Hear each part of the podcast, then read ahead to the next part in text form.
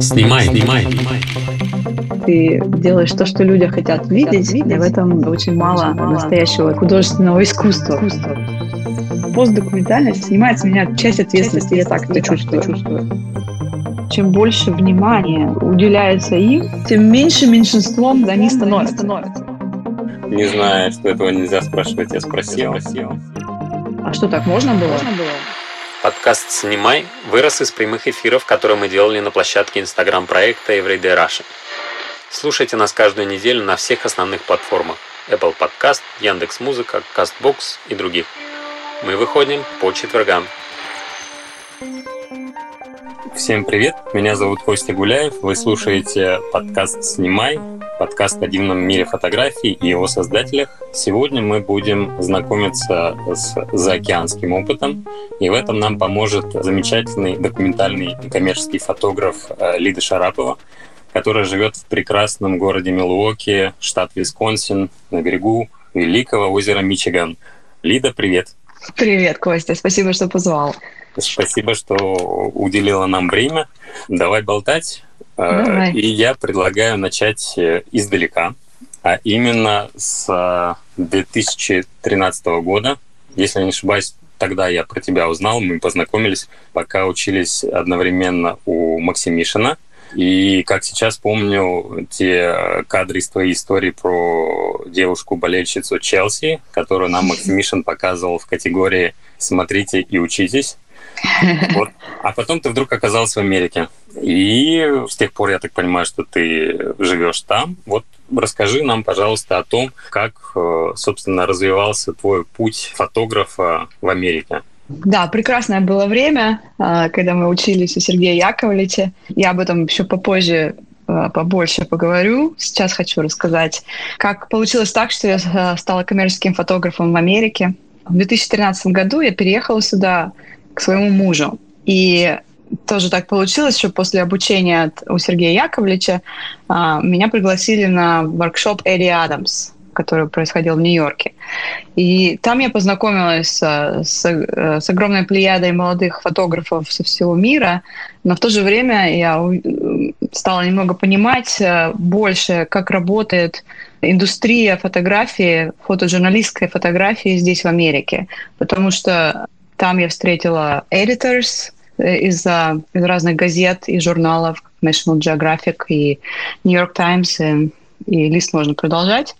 Но, как вы знаете, индустрия меняется, и менялась тогда особенно в 2014 году, когда все газеты, печатные издания э, стали переходить онлайн. Тогда все очень, ну, стали говорить о том, что сделать, э, как это, make a living, заработать деньги на то, чтобы хватало на жизнь, будучи фрилансером, фотожурналистом в Америке, стало невероятно сложно. Потому что бюджеты стали урезаться у всех этих газет и журналов, и людям как бы сложно платить за аренду. И я поняла, что для меня это, особенно тогда еще мой английский был не так хорош, я поняла, что для меня это не вариант. И я стала искать э, другие возможности заработать фотографией. Что в Америке на самом деле не так и сложно, если ты хочешь стать коммерческим фотографом. Очень много семей здесь э, фотографируют своих детей каждый год. Это семейная традиция, и люди готовы за это платить э, хорошие деньги.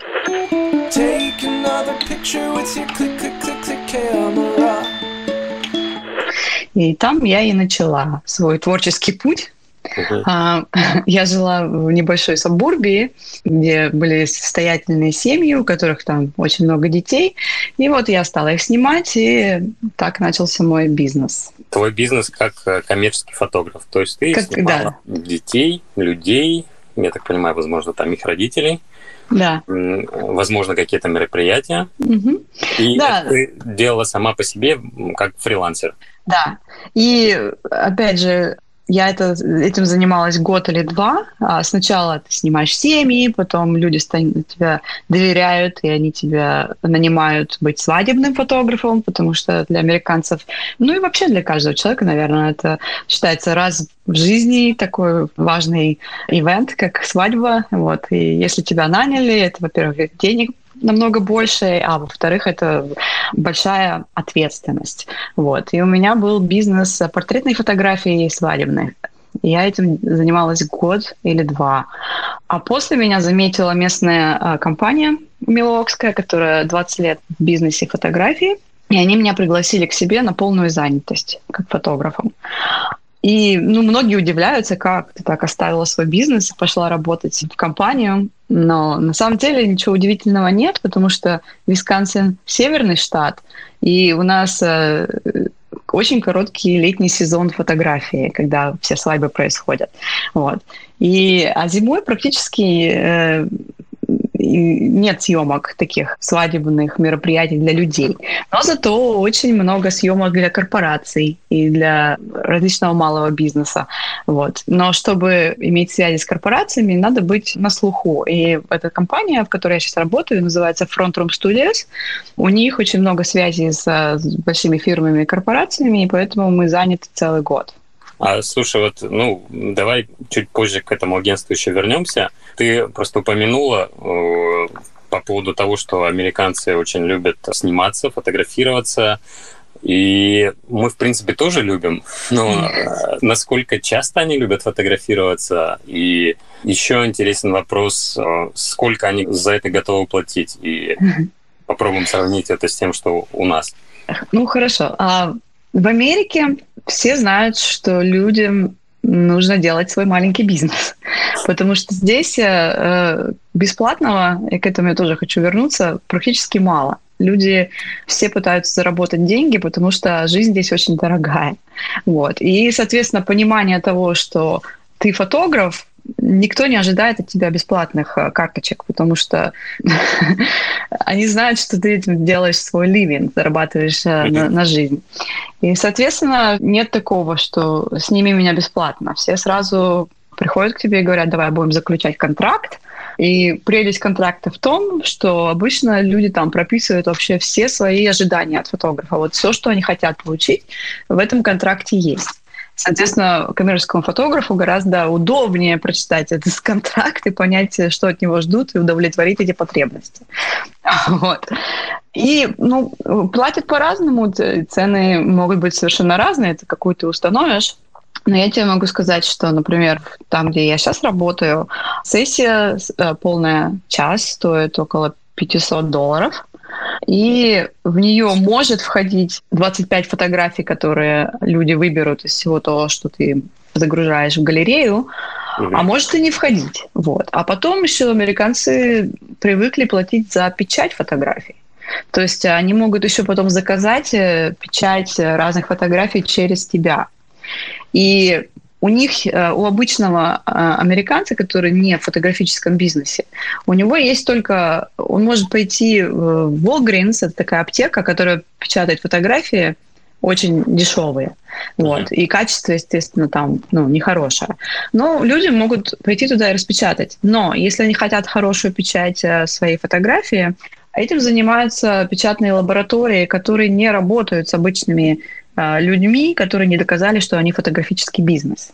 А, то есть они могут напечатать только для фотографа. Да, ты должен им показать, что да, ты делаешь бизнес, э, показать свое портфолио. Иногда они просят прислать там, я не знаю, там.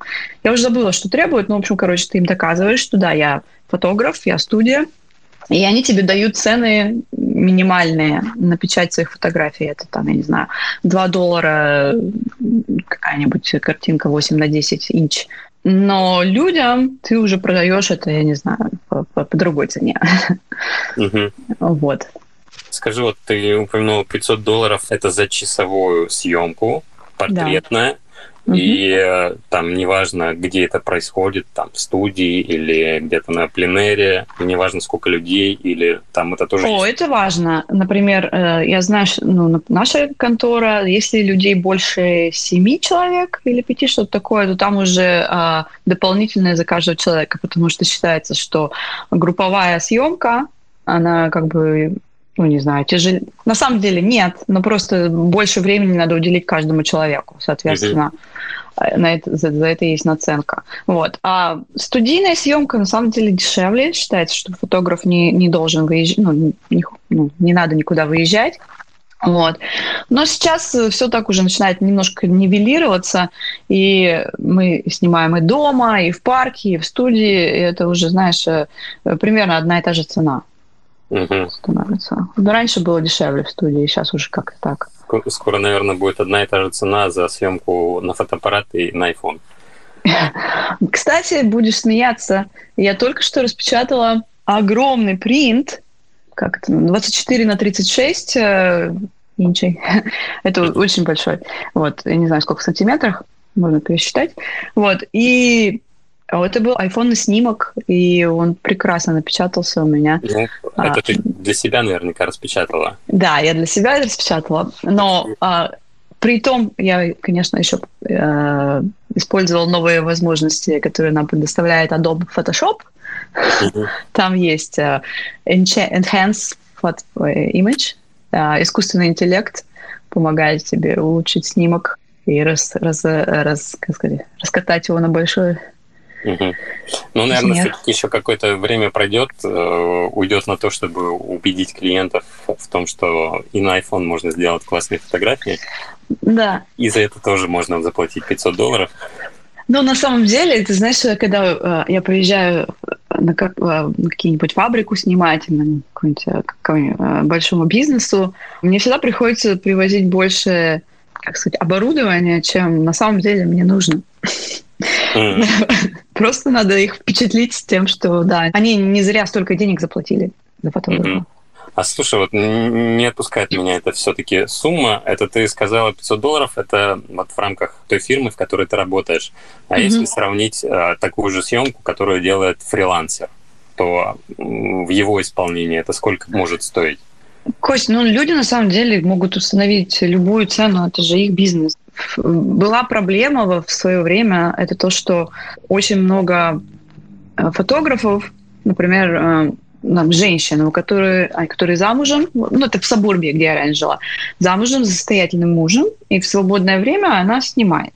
И так как муж обеспечивает полностью все, она просто может предлагать свои услуги за цену, за которую она, ну, как сказать, демпинг, ценовой демпинг. Uh-huh. По-русски есть такое слово? Да, да, демпинг. Да, ну вот. И, и это была большая проблема, потому что люди, которые, ну, может быть, не так сильно разбираются в фотографии, им надо просто, чтобы снимок их ребенка был, да, они просто идут э, к таким фотографам, которые просто допингуют цены и снимают, там, не знаю, за 100 долларов, да, и, да, и все фотографии отдают. Вот. Другое дело, что если человек уже начинает э, Э, как бы учиться, у них вырастает уровень фотографии, потом они понимают, э, сколько это стоит вести бизнес фотографический в Штатах, то, естественно, они уже тогда такие цены не выставляют, потому что это просто ну, невозможно бизнес вести вообще никак. Угу. Вот. То есть, ну, вот ты говоришь, что была такая проблема, но я так понимаю, что она ну, продолжает быть, но Продолжает быть, и, но мне кажется, Костя, это немножко сейчас уходит поменьше, потому что Инстаграм так развернулся, что люди видят, э, ну, конечно, понятно, что они видят огромное количество фотографий, но, может быть, это только мой опыт, но они также видят вообще самые крутые фотографии, которые могут быть. А, ну то есть и... они могут сравнить то, что они получили, грубо говоря, от э, увлеченной фотографии домохозяйки и с тем, что они могут получить от э, профессионального фотографа. Да, потому что я знаю, что вот года три назад у нас, ну, компании моей, мы за портреты не могли нормально сделать цену, да, чтобы это было выгодно снимать портреты.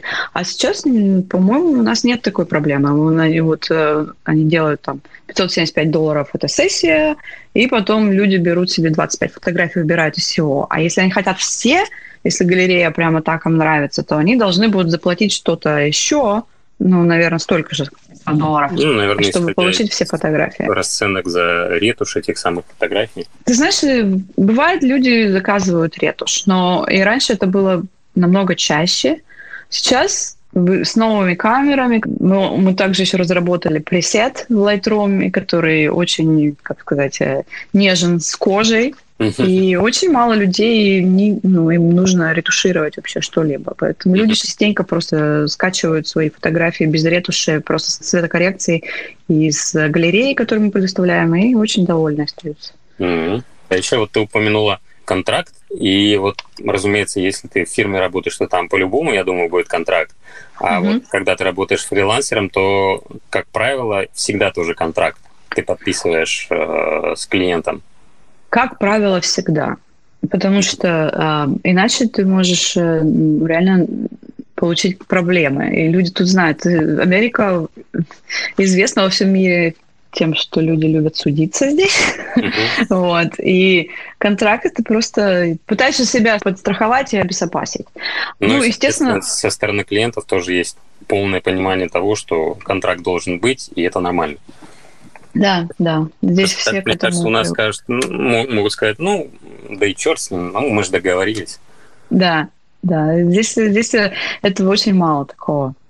Я практически не сталкивалась. Угу. Слушай, а расскажи еще тогда немного по поводу того, вот как происходит профессиональное развитие фотографа в Штатах. Ну, то есть там, начиная с обучения, там какое-то, как правило, обучение и заканчивая его карьерным ростом. Ну, опять же, Костя, я не могу говорить э, за всех, я могу только на своем опыте сказать. И поэтому я призываю всех э, take it with a grain of salt, то есть... Э, как это по-русски? Слепо не доверять всему, что я сейчас скажу. Из собственного опыта я могу сказать то, что образование в, в Штатах ужасно дорогое. Настолько дорогое, что, мне кажется, это э, мешает людям выйти на какой-то определенный фотографический уровень за короткое время. И то, что нам, русскоязычным, ужасно повезло с этим, это даже не преувеличение. Потому что русский язык дает нам доступ ко всем этим прекрасным а, русскоязычным школам и ресурсам, которые не стоят десятки тысяч долларов а, обучения, а стоят достаточно приемлемые деньги. У нас великий русский язык. В нем перестать местоимение сказуемое и подлежащее, и появится интонация. И наши российские учителя, как Сергей Максимишин, который мы уже упоминали, или питерская школа Док-Док-Док, дают вам возможность выйти на мировой уровень документальной, постдокументальной фотографии за небольшие деньги и за короткое время.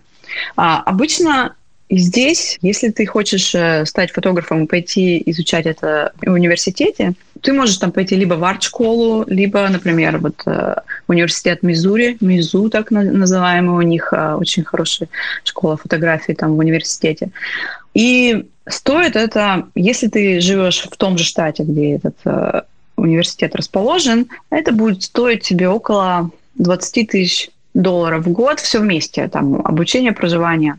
Угу. Вот так. Если ты не живешь в этом, в этом штате, это еще дороже. И надо понимать, что когда ты выходишь из этой школы молодым фотографом становишься, например, хочешь э, сделать карьеру фотожурналиста, у тебя висит долг 1060 студенческих займов. И тебе надо найти такую работу, которая бы тебе ну, как бы покрывала твое жилье там, и твои ежедневные какие-то э, расходы, но при этом ты еще должен выплатить этот долг, который на тебе висит за твое обучение. Вот. Когда я сюда приехала в 2013 году, я была такой наивной русской девочкой, я, я думала, вот, пойду сейчас э, в местную арт-школу, подучусь там фотографии, искусству и заодно заведу знакомство. И очень, это же очень важно иметь э, школу, какой-то связи, нетворкинг – для развития молодого художника. Я пришла туда и показала свое портфолио, и они были очень рады меня видеть и сказали, что мое портфолио такое прекрасное, что они мне даже дают стипендию 15 тысяч долларов в год. Но стипендия имеет такие э, э условия. Они мне дают 15 тысяч долларов в год, но я должна проучиться там 4 года, а, а обучение стоит 30 тысяч долларов в год. То есть за 4 года я должна была им заплатить 60 тысяч долларов. И после этого попытаться найти работу или стать художником с именем и покрыть все эти расходы, которые...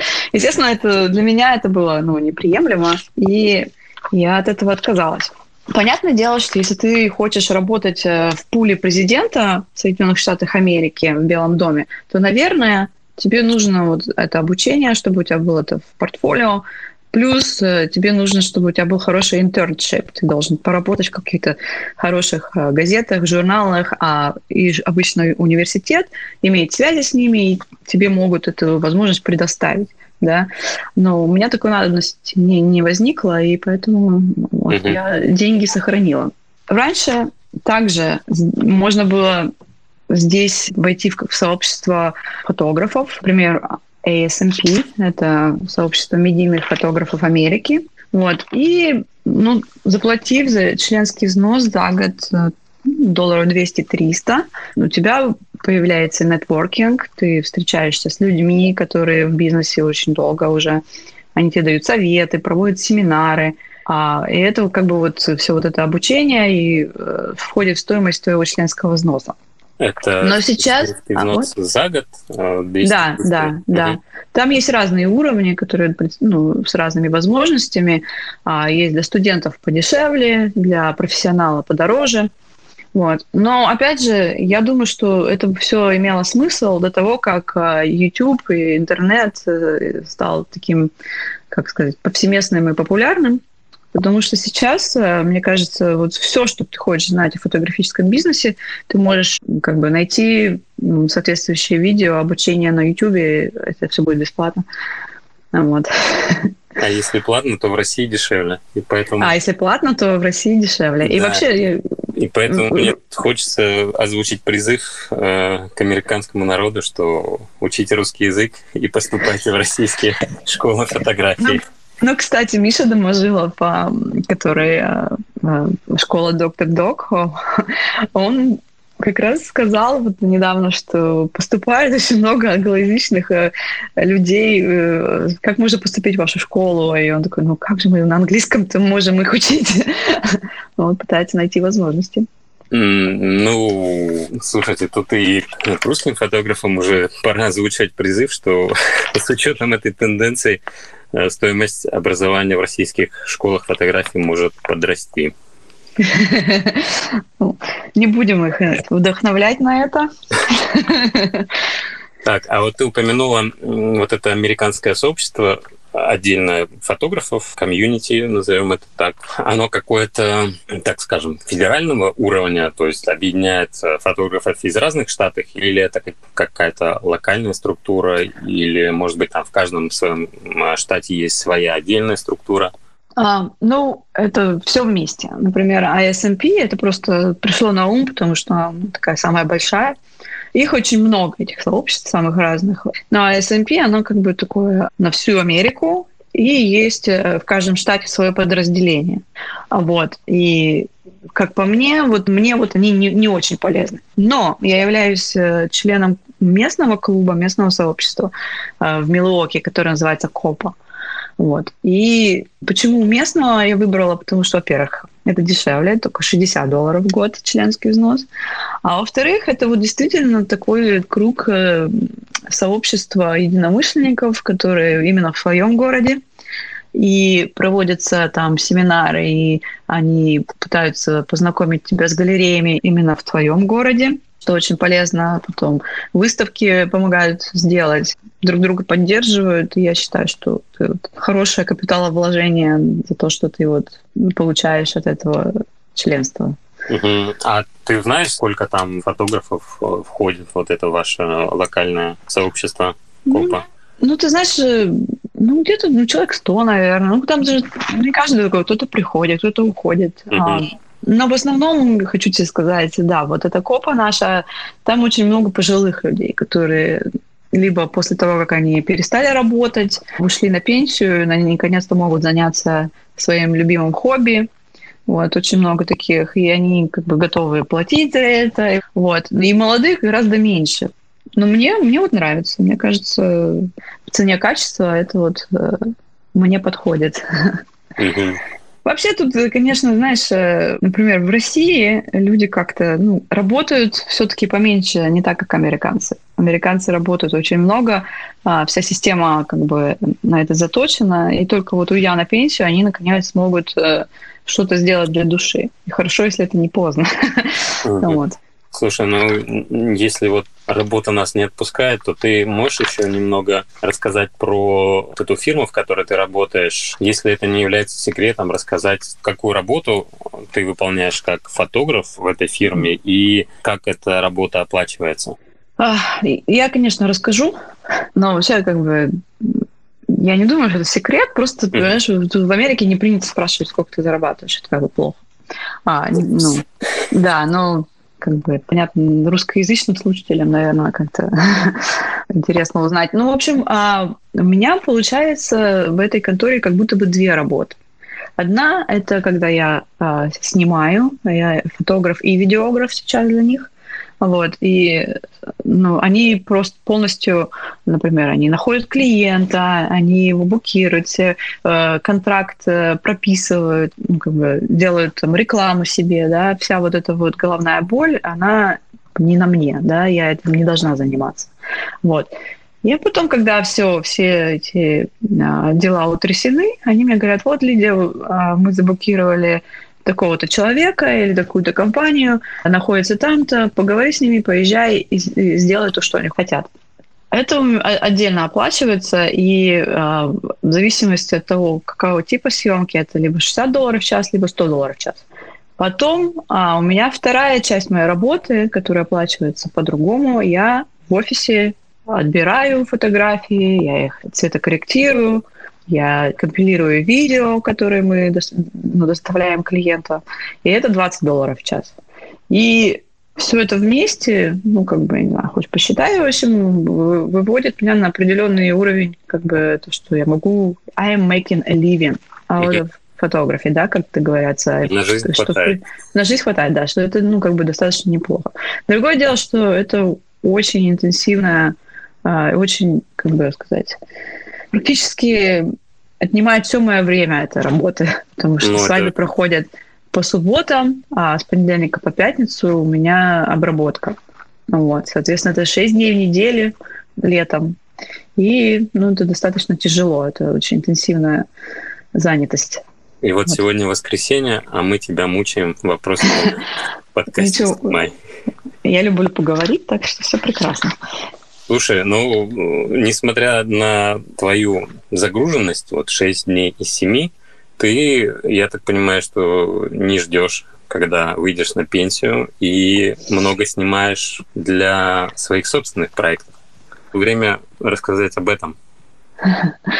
Да, ну спасибо, что спросила. Это на самом деле как бы по-английски my pride and joy, это моя гордость и моя радость.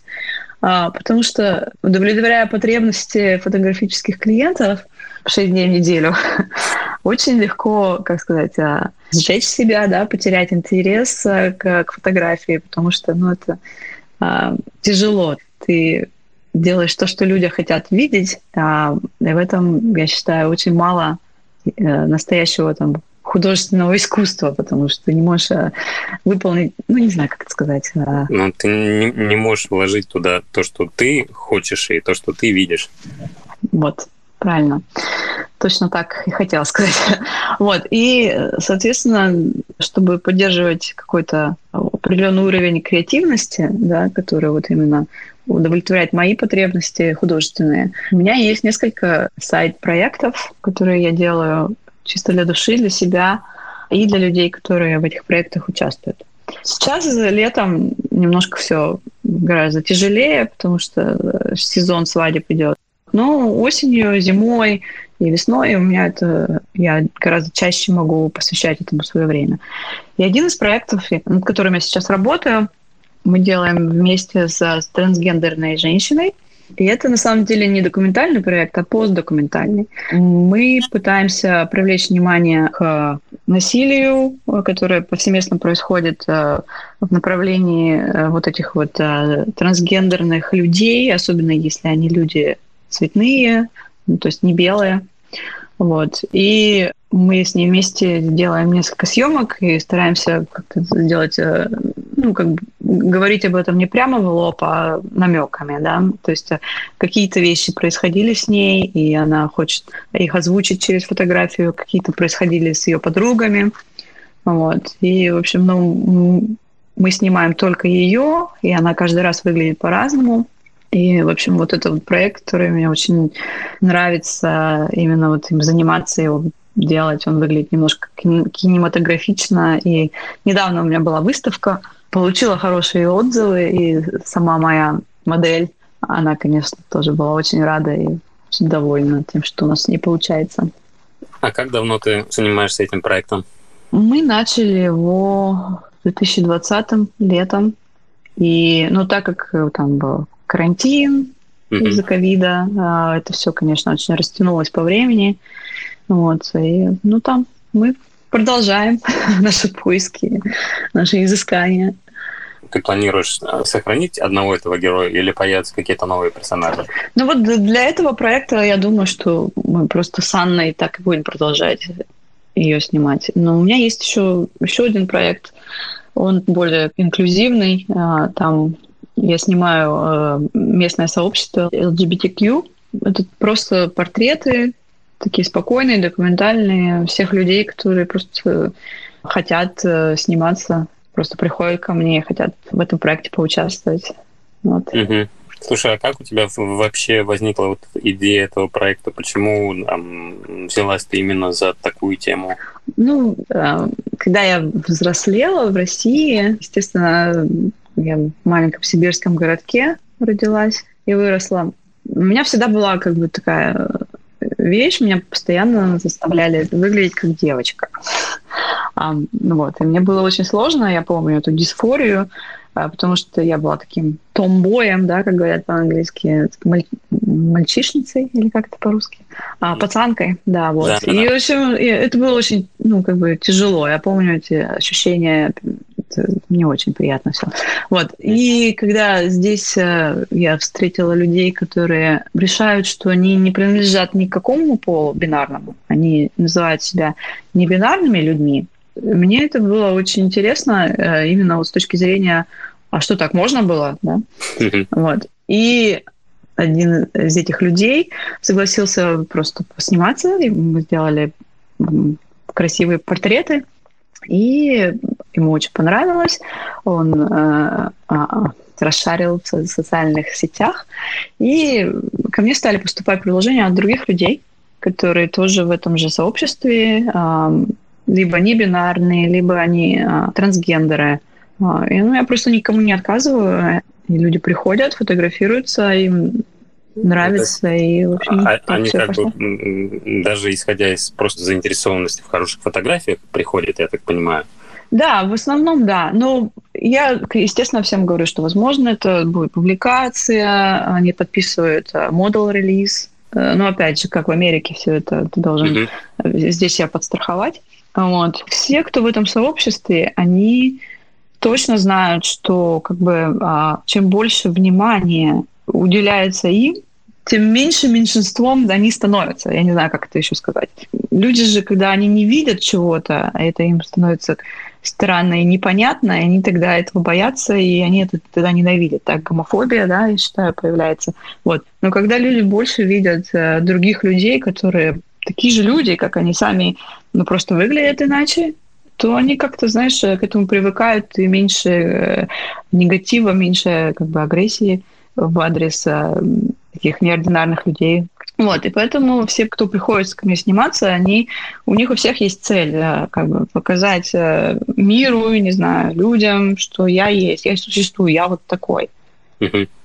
И это прекрасно. Скажи, а вот в процессе работы над а, этими и там, другими проектами какие возникают, э, бывают сложности, трудности, которые приходится преодолевать? Мне кажется, одна из таких больших моих личных сложностей, это было, когда я хотела делать э, проект, который документальный. Ну, то есть не просто там снять человека, да, как я его вижу. Но еще также рассказать о том, кто этот человек есть, что любит, что не любит. Ну, не знаю, как бы показать э, более ну, правдиво, что uh-huh, как-то uh-huh. так, да, ну, документально. И я столкнулась с тем, что это практически невозможно. Ты никогда не можешь э, во-первых, как бы сначала началось с того, что, например, э, люди которые ко мне приходят, иной раз у них там есть э, травмы, да, психологические, естественно, вот, mm-hmm. большинства из них. Вот.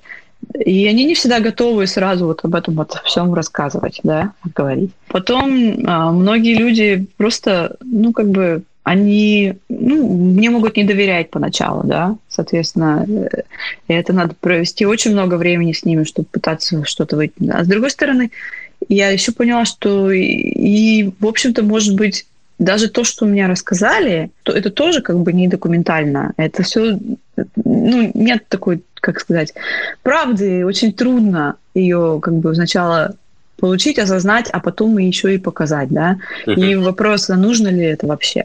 Вот. И поэтому я как-то я от этого отхожу сейчас, и, соответственно, у меня просто, э, я считаю, что постдокументальный проект. А, вот э, я просто пока не знаком с этой терминологией нормально, вот э, документальный, постдокументальный. Мне, наверное, тоже пора идти в школу док-док-док. Можешь чуть-чуть это пояснить, разницу между документальной и постдокументальной? Ну, мне тоже трудно это было, как бы я, тут, я только учусь, да, но я так понимаю это так, да? Что-то, например, произошло, или есть какое-то событие, да, которое было в жизни человека. И можно попытаться об этом рассказать вот близко к тексту, да, вот что произошло. А можно попробовать, э, как бы, да, это было, но рассказать об этом с твистом. А может быть и не было. Вот. То есть э, это дает возможность мне и моей модели, например, да, она не чувствует, что она прямо открывается перед всем миром, что все смотрят и могут там осудить, потому что, например, она считает, что какая-то стигма, да, на ней. Я не чувствую, что я ее подставляю, да. Мы просто делаем арт с ней, как мы это считаем, вижн, и, возможно, где-то под этим есть то, что на самом деле произошло. А может быть и нет. Для меня эта постдокументальность, она как-то особо снимает с меня часть ответственности, я так это чувствую. Но, возможно, я и не права, то, что как я это писала, потому что, честно говоря, пропустила очень много занятий из-за своей работы в последнее время. Слушай, но я так понимаю, что это и, и вот постдокументальность проявляется в том формате, который ты выбираешь. Вот ты упомянула, что вы делаете съемки более такие визуально-киношные, нежели чем вот как вот ты снимала, когда училась у Максимишина. Угу, да. И, соответственно, там вы, возможно, с э, героиней твоего проекта героиня выбирает какие-то необычные даже наряды, ну, то есть, которые она в обычной жизни может не носить, а вот для О, нет, нет, она одевается так, как она в обычной жизни бы одевалась. Так, так, да, она, это просто все ее наряды, которые у нее есть, все, парики, которые у нее есть, она просто их э, показывает, а, а вот я выгляжу так. Мы сможем увидеть где-то этот проект? Э, ссылочкой ты поделишься с нами? Но это все еще э, немножко этих фотографий сейчас есть у меня в Инстаграме, я по чуть-чуть выкладываю. Я сделаю пост, наверное, скоро с фотографиями, как это висело на выставке. Mm-hmm. Вот. Ну, не знаю, я, может быть, выложу это на сайт, но пока это вот не доделано, у меня надо вот понять... Нет, ну, мы не настаиваем, мы будем ждать выхода уже официального, вот, а пока дадим ссылочку на твой Инстаграм, и все интересующиеся смогут, я думаю, что там уже хоть что-то подчеркнуть об этом проекте. Ну, спасибо, я буду рада. А, ты упомянул, у тебя была недавно выставка, я так понимаю, что с фотографиями из этого проекта. Да. Расскажи, как вот ты, в принципе, организовала эту выставку, кто-то тебе с этим помог, вот немного об этом процессе. Ну, в общем, у меня сейчас есть цель это как бы выставляться побольше и переходить из а, как бы расширяться, да, из, из стадии коммерческого фотографа в более такую, а, как сказать, арт-фотографию фотография, да. И, соответственно, выставки — это часть плана и часть того, как а, становление художника происходит. Ты должен выставляться, правильно? Uh-huh. И у меня сейчас э, несколько а, разных фотографий висят в разных галереях. И либо печатаются в книгах, ну, в сборной солянке с другими фотографами. И я выбрала такой способ, это когда э, разные же есть э, конкурсы, разные call for artists. Я mm-hmm. туда просто посылаю либо свои проекты, которые я делаю сейчас, либо одиночные фотографии. Ну и где-то они выигрывают и получают какое-то внимание и входят либо в книгу, либо в галерею. Вот. Но в Милоке у нас пока у меня нет связи с музеями, да, и с галереями. Так такой. И поэтому э, я решила сделать свою личную выставку. Может быть, э, она для CV не так и важна, но она важна для меня самой, как такой milestone, и важна для тех людей, которые участвовали в этих проектах. Увидеть э, результаты нашей работы и увидеть свои фотографии самих себя на, ну, на стене, да, висящих. Mm-hmm. Вот. И прекрасная возможность выдалась, когда у нас в нашем городе Милоки проходят разные ночи галерей. И э, люди ну, знают про этот ивент, и они приходят и ходят от э, либо галереи, от бизнеса к бизнесу. И в этот день бизнесы разные в нашего neighborhood открывают свои двери и выставляют разных художников свои, ну, на своих а, стенах своего бизнеса. Ну, то есть, там, я не знаю, гитарный магазин, у них там художник, который а, с музыкой связан, да. А у меня был, а, как сказать, хиропракт, как по-русски? А Костоправ? Ну, я, если честно, не знаю, как это по-русски, но пусть будет хиропракт. Хиропракт. Они пригласили меня. У них э, большой э, старинный особняк с огромным количеством э, голых стен. И, в общем, вот они для ночи галереи приглашают разных художников. В этом году пригласили меня.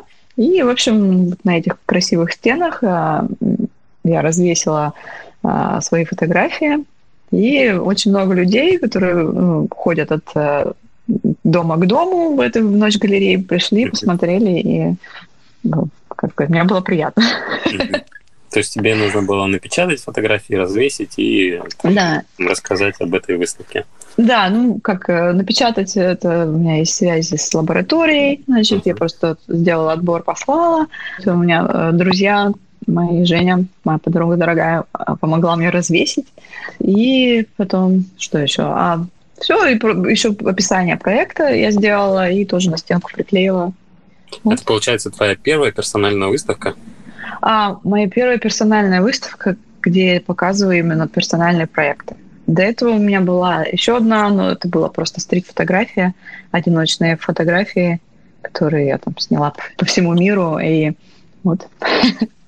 Ну что ж, мы тебя поздравляем с этой первой персональной выставкой твоего Спасибо. документального проекта. Спасибо. Надеюсь, не последняя, да? Мы, я на это надеюсь очень. Вот, но учитывая, что какой план ты объявила, зная тебя, я думаю, что ты будешь уверенно двигаться к реализации этого плана. Ну и плюс ты уже сделала вот в нашем эфире некий, как это называется, коммитмент, объявила о своих планах, так что будь добра двигаться к этой цели. Хорошо. Буду стараться. Спасибо тебе большое. Мне кажется, что мы благодаря твоему рассказу получили такое, ну, довольно подробное представление о том, как это устроено там, за океаном. Спасибо тебе большое, что поделилась и ответила на наши нескромные вопросы, даже касаемо зарплаты фотографов в Штатах. Прости, что не зная, что этого нельзя спрашивать, я спросил. Ничего страшного. Ой, спасибо, что позвали. Мне было приятно рассказать о, о своей жизни, о жизни тех, а, кто занимается фотографией здесь, в Штатах у нас. Я надеюсь, это было интересно и не совсем бесполезно. Может быть, еще в заключение, основываясь на твоем американском опыте, у тебя есть какое-то напутствие для фотографов, живущих тут, в России? Напутствие для фотографа – это всегда снимайте побольше. Вот. Если снимать больше, во-первых, э, нарабатываешь опыт, а во-вторых, есть из чего выбрать, вот, и в какой-то момент у тебя получается очень а, что-то такое, что необычное, привлекает внимание других людей, вот. Ну и да, в общем, просто дисциплина, снимать побольше и как бы показывать фотографии, а не только там их в стол хранить все время. В общем, не зря мы назвали наш подкаст «Снимай». Да. Прямо как-то я удачно это я. Ну, мне остается только добавить, что снимай и продолжай слушать наш подкаст «Снимай». Спасибо, Лиза, тебе большое. До новых встреч. Всем спасибо. До новых встреч. Пока. Это был подкаст «Снимай». Ставьте нам оценки и пишите отзывы в Apple подкастах. Мы их очень ждем. Также нас можно слушать на Яндекс Музыке, Castbox и ВКонтакте. И здесь можно и нужно ставить ваши оценки. Спасибо нашему саунд-дизайнеру Марине Вихровой и компании Saga Production.